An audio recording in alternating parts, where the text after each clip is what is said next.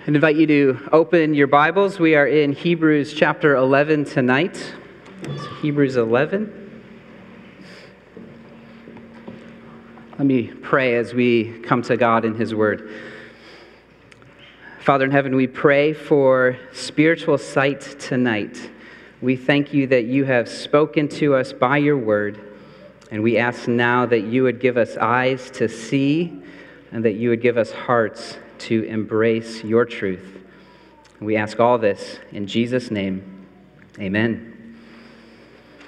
We've been working through Hebrews 11 here in our evening series this fall, and so tonight we are coming to our text, Hebrews 11, verses 13 through 16. Uh, and just before we read this, I want to direct us back to the, the context for what we will be seeing tonight. Uh, if you remember, uh, Pastor Kevin uh, started our, our series by looking at the end of chapter 10, Hebrews 10. Uh, so just want to return there for a moment because it really does set the stage. It sets the context for what we will see tonight from Hebrews 11. So, Hebrews 10, uh, verse 36, here's what we see. The author there says, For you have need of endurance. A need of endurance. This is the, the big thing that the author wants to focus in on in Hebrews 11 is faith that will endure. So he says here, You have need of endurance, so that when you have done the will of God, you may receive what is promised. And he quotes here from the Old Testament For yet a little while, and the coming one will come and will not delay, but my righteous one shall live by faith. And if he shrinks back, my soul has no pleasure in him. But we, we are not of those who shrink back and we are not destroyed, but of those who have faith and preserve their souls. So, this is the, the context for what we're seeing in Hebrews 11, this, this chapter of faith. What does faith look like? And more specifically, what does it look like to have a faith that would preserve our souls? What does it look like to have a faith that would preserve our souls? So we come now to Hebrews 11 and follow along with me as we look more closely at verses 13 through 16. Hebrews 11, 13 through 16. The author says there, These all died in faith, not having received the things promised, but having seen them and greeted them from afar, and having acknowledged that they were strangers and exiles on the earth. For people who speak thus make it clear that they are seeking a homeland.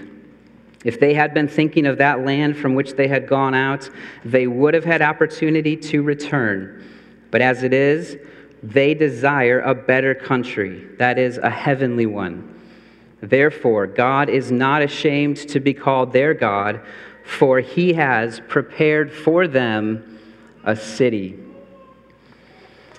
main question behind this text as we come to Hebrews 11, as we just saw, is this What does it look like to preserve our souls? And, and more specifically, how do we get to the place that we started in verse, six, or verse 13, where it says, These all died in faith? How is it that we get to death with a faith still intact, a faith that perseveres? See, we need more than just a general faith. We need more than some kind of a cheery optimism. What we need is a faith that will persevere to the end. And so that's the, the thesis that I see from these verses that a true faith is a persevering faith. A true faith is a persevering faith. It brings us through all the trials of life, it brings us to the point of death and then it ushers us into the eternal city of God. So that's what I want to think about together tonight from this text is a persevering faith and specifically I want to look at four features of a persevering faith. Four features. And as we go through this, you can think of these in, in really two ways. One is sort of a diagnostic. In other words, do I have this kind of a faith? Is this the kind of faith that I see in my own life? That's the sort of the diagnostic question. The other question is a means question. Am I putting this into practice? Am I growing in the faith that I have? So, a diagnostic and a means. And these are the four features that we see from this text seeing, speaking, thinking, and desiring. So, a persevering faith will see, it will speak, it will think, and it will desire, all in faith. That's what we want to look at tonight. So, first of all, to start off, a persevering faith. A persevering faith gives us spiritual eyes. So here's the question What do you see when you look at your life? What do you see when you look at this world? As I said, we saw here in verse 13, it starts out by saying, These all died in faith. The author is referencing back to the, the list of names we've already seen and looked at. See Abel in verse 4, Enoch in verse 5, Noah in verse 7, Abraham in verse 8, Sarah in verse 11. The author says these all died in faith. Of course, you can put the little caveat there. Enoch didn't technically die, he was ushered up into heaven without seeing a physical death. But in general, the, these figures, they all died in faith. They made it to the end. They did not waver in their unbelief. They were pilgrims. They knew that there was more to life than the things around them. And as one author says, they knew that there were better things ahead because, in one way or another, God had told them so, and they preferred to believe His word rather than the flimsy promises and the facile assurances of the world around them. All these figures, they died in faith because they saw the promises of God, not with a physical sight that's what it says in verse 13. They did not receive the things that were promised, they did not get them physically, but they saw them with eyes of faith. They saw the promises of God with eyes of faith. So think of some of the promises that these early figures would have known. Think of Genesis 3:15, God's promise to defeat Satan, the dragon and that one born from a descendant of Eve would kill this serpent. Or just a little bit later in Genesis 3, when God clothes Adam and Eve, you see there the promise that God would provide a covering, an atonement for sin through the death of another. You think of Abel in his life, God's promise to accept offerings made to him in faith and even in his death, we see that there's this promise of a sacrifice that would come that would speak a better word than his death. You see in the life of Enoch, God's promise that those who walk with God will be with him bodily, physically, in eternity forever. You think of Noah, God's promise to never to destroy the world again by a flood and that God's promise, his covenant, would come to Noah and through his family, through his descendants. And then, of course, you get to Abraham, and all of these promises of God, they're starting to culminate in this promise for a land. That God would bless Abraham and he would give him a land to enjoy this blessing. And this blessing then from Abraham would spread to all the nations. One, one author says this about this promise of land, and I think it helps us to see what's going on with, with these patriarchs. The author says this The patriarchs were looking forward not so much to the day when their descendants would inherit the physical land, as to the day when they themselves would inherit the heavenly country which the physical land signified. They saw through the promises of the land, looking beyond it to a deeper spiritual reality. The promise concerning the land, while real and valid in its own terms, pointed them typologically to something greater. This is what it means to see the promises of God. It means to see through the physical realities, the, the physical circumstances of life, to see through those things, to see the deeper spiritual realities and promises which lay behind them. So they saw the promises of God. But notice it's not just that they saw them with sight Verse 13 tells us they also greeted them from afar. They greeted these promises from afar. The, the word that's used here to greet something means to welcome it or to embrace it. Or as one author says, it means to hail it with delight. That's what it means to embrace these promises. So think of Moses as he is nearing the end of his life and he's gone through the wilderness wanderings and he climbs up the mountain at the very end of his life and he looks out, he sees the promised land, but he knows he can't enter it physically. God had told him that as a judgment for his sin earlier. But he sees the land, and Moses was able, in faith, to welcome it. He knew that God was being faithful to his promise, even though he was not going to experience it physically. As we've already seen here from, uh, from Hebrews chapter 11 and verse 1, we, we, we read there that faith is the assurance of things hoped for, the conviction of things not seen conviction of things not seen. This is what it means to embrace, to welcome the promises of God. It means that we greet them.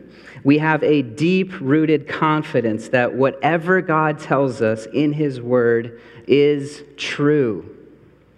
So we see them and we embrace them, we welcome them. This kind of a faith, this knowledge with a conviction, this is what allows us to evaluate the present circumstances of our life. With spiritual sight, we can see that the invisible God is with us in all that we do, in all that we experience. And with faith, we are able to greet and welcome God's promises to be more important than whatever physical conditions we are experiencing. This is what we see in 2 Corinthians chapter 4, where Paul writes there. He's reflecting on all the hardships of life, all the trials, all the sufferings, all the afflictions.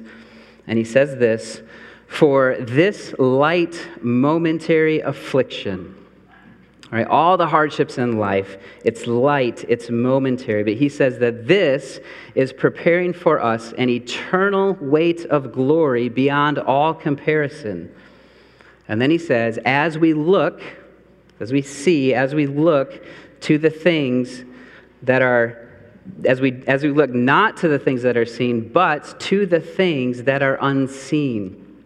For the things that are seen are transient, but the things that are unseen are eternal. So, as you look at your own life, as you consider whatever it might be your work situation, your family, your kids, your physical health whatever it might be, ask yourself this question What do you see? What do you see? Do you see chaos? Do you see confusion? Do you see sadness? Do you see suffering? Or do you see through those things to the promises of God? And, and not just see through them intellectually, but do you embrace them? Do you welcome them? Do you hail them with delight?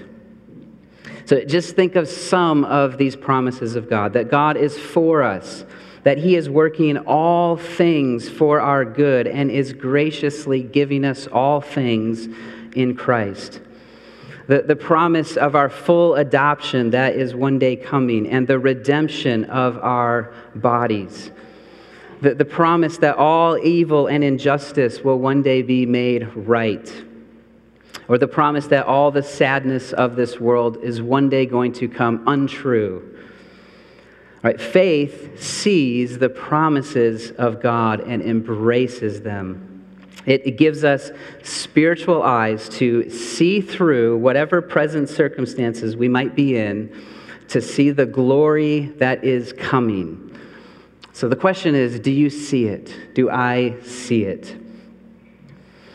Here's a second feature of a persevering faith a persevering faith gives us confessional mouths. A persevering faith gives us confessional mouths. Here's the question What do you say?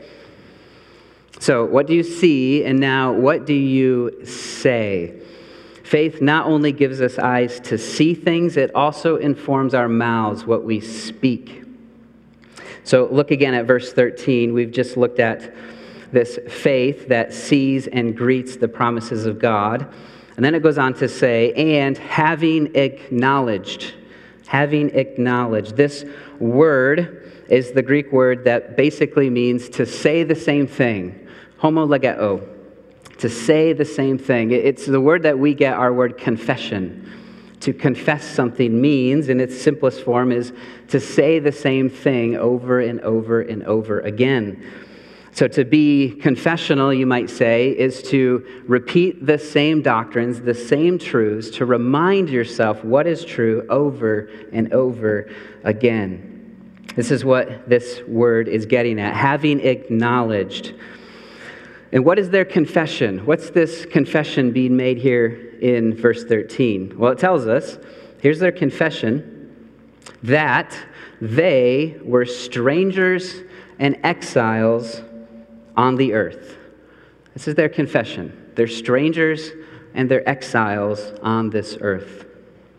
Of course, it's easy to see the patriarchs. They knew this in a very tangible way, right? God had called Abram to leave his country.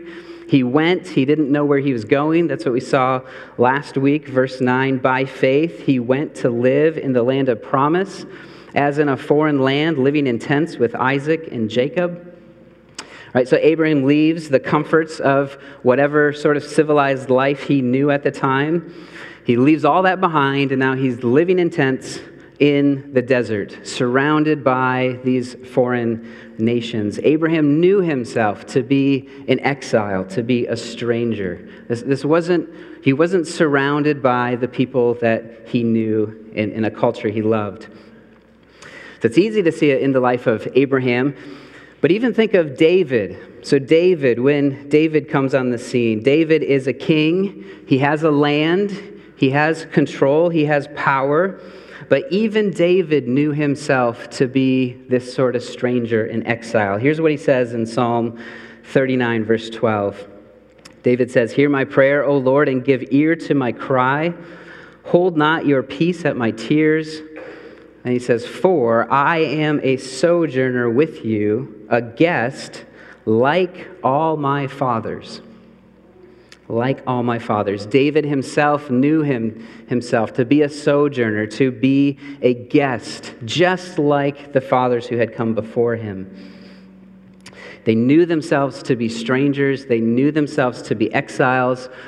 And this, the prepositional phrase that's, that's right after that is is the key. And this is so important because it says they're strangers and exiles on the earth. On the earth. Now, if you, if you really drill in and think about this whole phrase and how it, it functions, this is a gospel phrase. This is a gospel confession because it gets at the question of allegiance and friendship. Right? Where is your ultimate allegiance? Where is your ultimate friendship? And, friends, we know, as the Bible tells us, that we are born as creatures bound within this physical world, that we spiritually are born slaves to the passions and desires of our flesh, that we are friends we are allied with this world, with this fallen world. And so Paul will tell us in Ephesians 2, there he says this remember that you, at one time, that you were separated from Christ that you were an alien from the national blessings of Israel, that you were strangers to the covenants of promise, and you had no hope, and you were without God in the world. Paul's reminding us that we're all strangers by birth, but we're strangers not to this world. We're actually strangers to God. To be a friend of the world is to be an enemy of God, James 4 tells us. But the gospel changes our ultimate allegiances. The gospel changes our ultimate allegiances. We are now, because of Christ, that we who were once far off, Paul reminds us there in Ephesians 2 that we have been brought near by the blood of Christ. And that through Christ we are now reconciled to God so that we are no longer strangers and aliens to God, but now we are a fellow citizen and members of God's house. So, other places in the New Testament, Philippians 3, verse 20, Paul says, Our citizenship is in heaven, and from it we are awaiting a Savior, the Lord Jesus Christ. See, our heavenly citizenship now makes us an exile on this earth.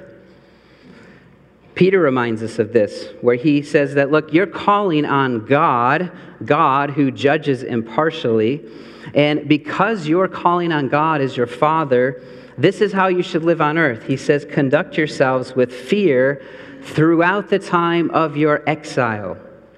This life that we have on this earth, this is a time of exile for us.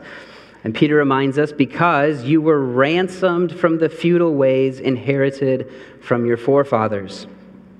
And later on in 1 Peter 2, he reminds us, he says, I urge you as sojourners and exiles, and he says, to abstain from the passions of the flesh, which are waging war against your soul to say this phrase that I am a stranger and an exile on the earth, this is a gospel confession.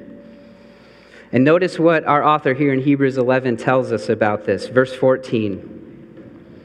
He says, For people who speak thus, people who speak thus, in other words, people who make this their confession, People who talk like this, people who say this over and over, people who make this their central identity. He says they make it clear. The word here in the Greek means to reveal, like a bright sunny day as it shines forth and everything is clearly seen. And what are they making clear? And he says, to finish out this sentence, that they are seeking a homeland. So if you speak this way, if you, if you make this your gospel confession, you're making it clear to those around you that you are indeed seeking a homeland. The, the word there in the Greek really means a fatherland. It's, it, it's derived from the word father. It's this idea of our ultimate patriotism. And notice the inference is that this homeland will not be found on this earth, but that we are seeking it from another source. Now, think about the, the, way that this language is, is being used here. Notice the author's not telling us to withdraw, he's not telling us to isolate ourselves. In other words, if you withdraw from society, you are going to make it clear that you're seeking a homeland. Now, he didn't say that. He, he didn't say to isolate yourself, to keep yourself away from the things of this earth. But he uses the word to speak. To speak we make it clear that we are indeed seeking a heavenly kingdom by speaking the truth of our kingdom identity. We make this our confession. So here's a question for us to consider What is your loudest confession? What is your loudest confession? I think we make our confessions public today in lots of ways, but probably the, the place we see it most is whatever sort of social media you might use. Right? So, social media today is really the place we make our loudest confessions. What is your loudest confession on your social media? Do you make more? Do you speak more of your earthly patriotism, whatever that might be? Do you speak more of your earthly identity, whatever you want to, to label that as? Or are you making it clear that your status is one of a sojourner, an exile, an alien here on this earth? So, our first point, we see the promises of God. We welcome those promises by faith. And here we see that we preserve our souls by making our gospel identity that we're strangers and we're aliens to this earth by making that identity our loudest public confession. Here's a, a, third feature of a persevering faith. Persevering faith gives us forward thinking minds. Gives us forward thinking minds. So here's the question What do you think about? So, what do you think about? We see this in verse 14. There we read, if, if they had been thinking of the land from which they had gone out, they would have had opportunity to return. Again, think back to, to the life of Abram, right? He leaves the land of Ur. He's got all the comfort, all the food, all the wealth and power he could possibly have. Now he's living in tents. How often do you think he thought about returning back to the life he once had? Or even think of the, the life of Israel. How long did it take for them after they flee the oppression and slavery in Egypt?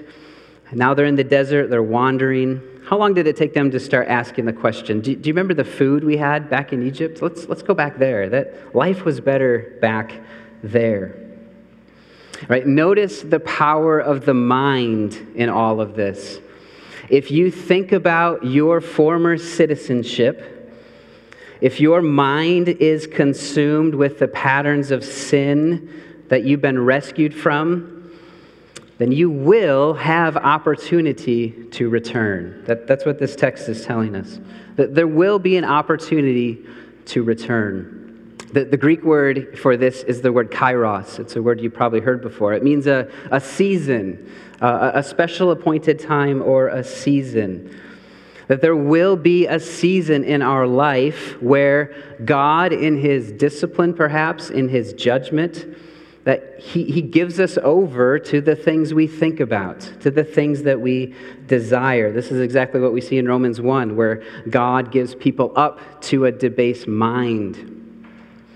Right? The life of the mind is so critical for the Christian. What we think about makes all the difference. Of course, we can err in, in several ways. We could err by not thinking, right? Sort of a gullibleness where we're just kind of tossed back, back and forth by the newest ideas and the newest fads.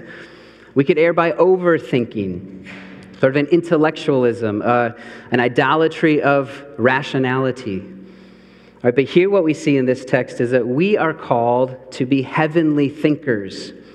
Heavenly thinkers. Faith gives us forward thinking minds. It gives us discernment about the things of this world because it allows us to view them through the lens of eternity.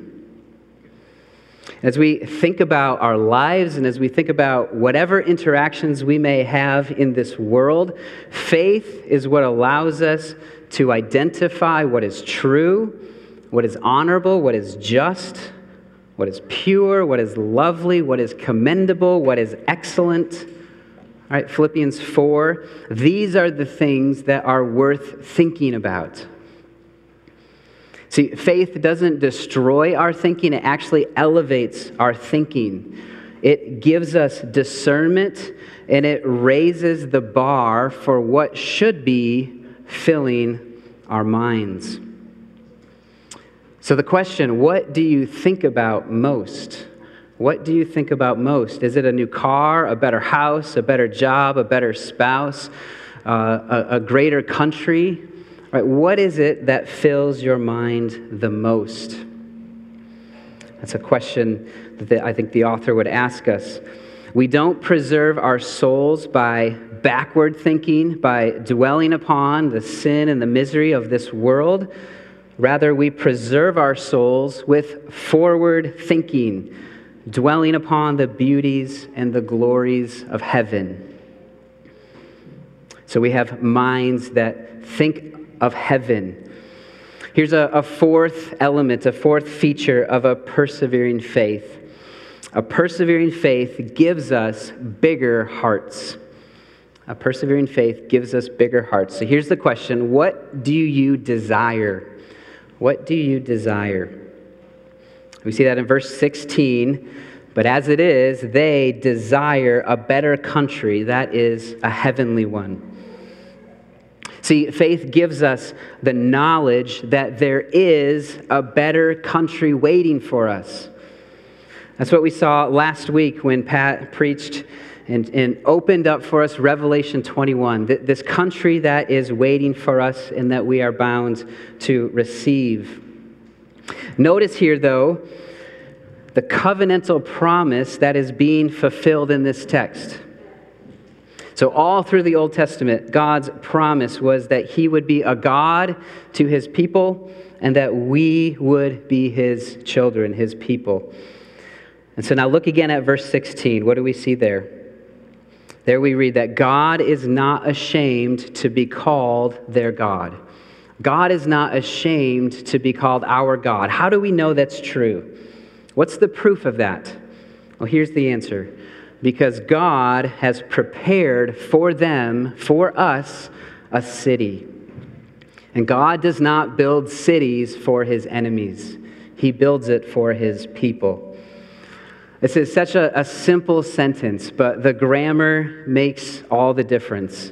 See, God is the one who has prepared it. He's the one doing it. This is not something that we do ourselves. But He does it for them, He does it for us. God's activity is for the benefit of His people. In other words, it's for us to enjoy. And what does He prepare for us to enjoy? He prepares for us a city. This word in the Greek is the word polis. It's the word that we get our word politics, right? God's politics.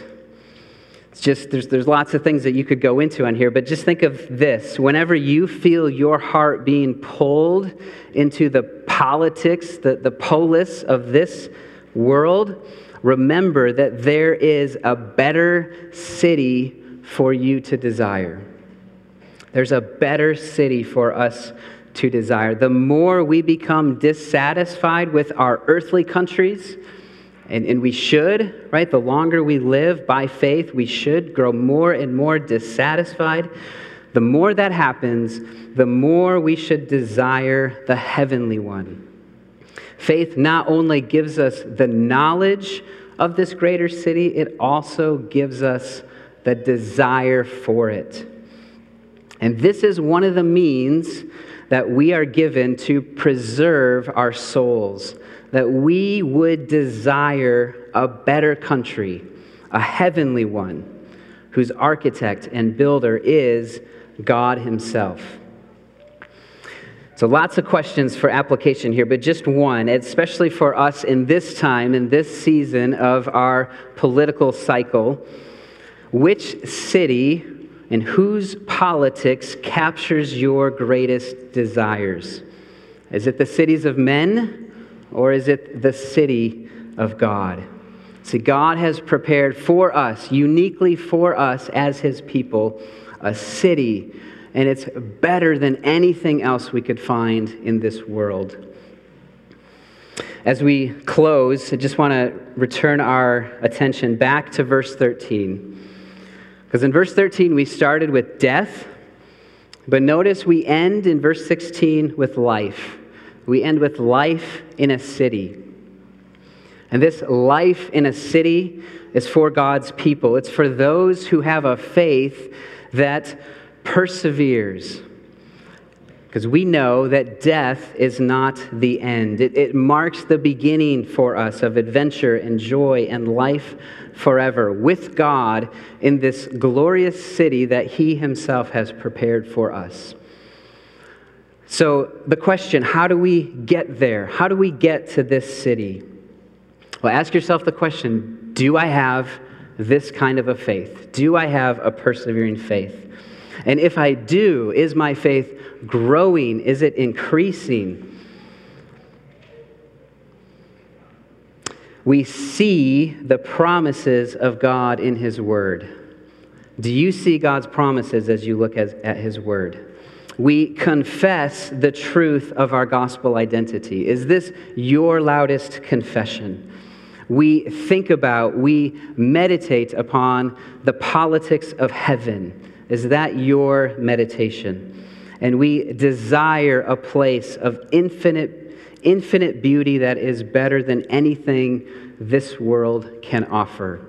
This is a persevering faith. And friends, I hope that this faith marks your life as well as mine. Let's pray and ask God to, to bless his word. Lord, we thank you that you indeed have given us a city You've given us a better country that we can desire and look forward to.